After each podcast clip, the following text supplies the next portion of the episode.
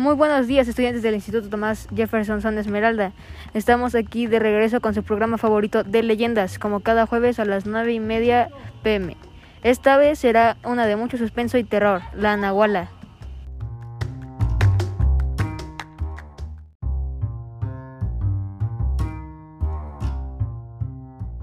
Se dice que hace mucho tiempo en el estado de Puebla hay una casa abandonada a la cual nadie quiere entrar porque al parecer ahí vive el espíritu de una bruja, a la cual todos le llamaban la Nahuala.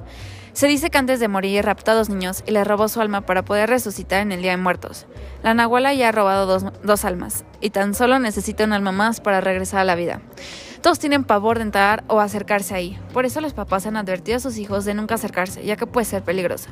Pero un día un niño rebelde llamado Fernando se atrevió a ir. Mira, ahí está la casa de la Nahuala. Voy a entrar. Leo, el hermano de Fernando, lo seguía de cerca. Ambos se acercan a la puerta y en eso Fernando finge que la Nahuala lo jala hacia adentro de la casa. ¡Ah!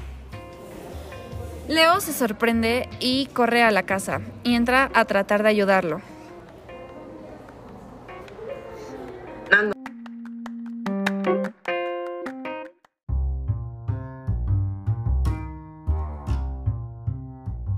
Nando, si esta es una broma, no es gracioso. Sal de aquí. Ya no me gusta estar aquí adentro. Vámonos.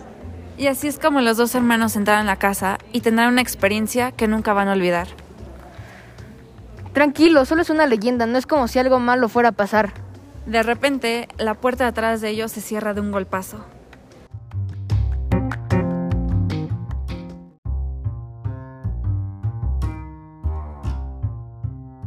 Escena 2.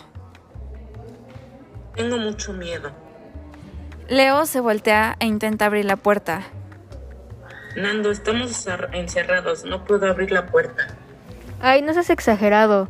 Solo abre la puerta y vete a casa si tanto miedo tienes. Leo sigue jalando e intentando abrir la puerta. Nando, si no me crees, trata, de, trata tú de abrirla. En eso se voltea y ya no ve a Fernando. Se escucha un grito de Fernando a lo lejos. ¡Ayuda! Nando, aguanta, voy a salvarte.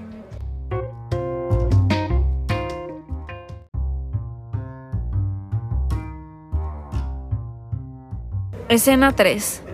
Mientras Leo buscaba a su hermano por todas partes, Fernando no aparecía, pero sí se escuchaban sus gritos. En eso, Leo entra a una habitación y se recarga en uno de los muebles que abre una puerta secreta. Aquí debe de estar Nando. ¡Ah, déjame, monstruo! ¡No me hagas nada! Aguanta, Nando. Nahuala, dejen paz a mi hermano. Se abalanza contra Leo y lo empieza a atacar. Él va esquivando a la Nahuala mientras va corriendo por Nando. Nando, levántate. Nando, levántate.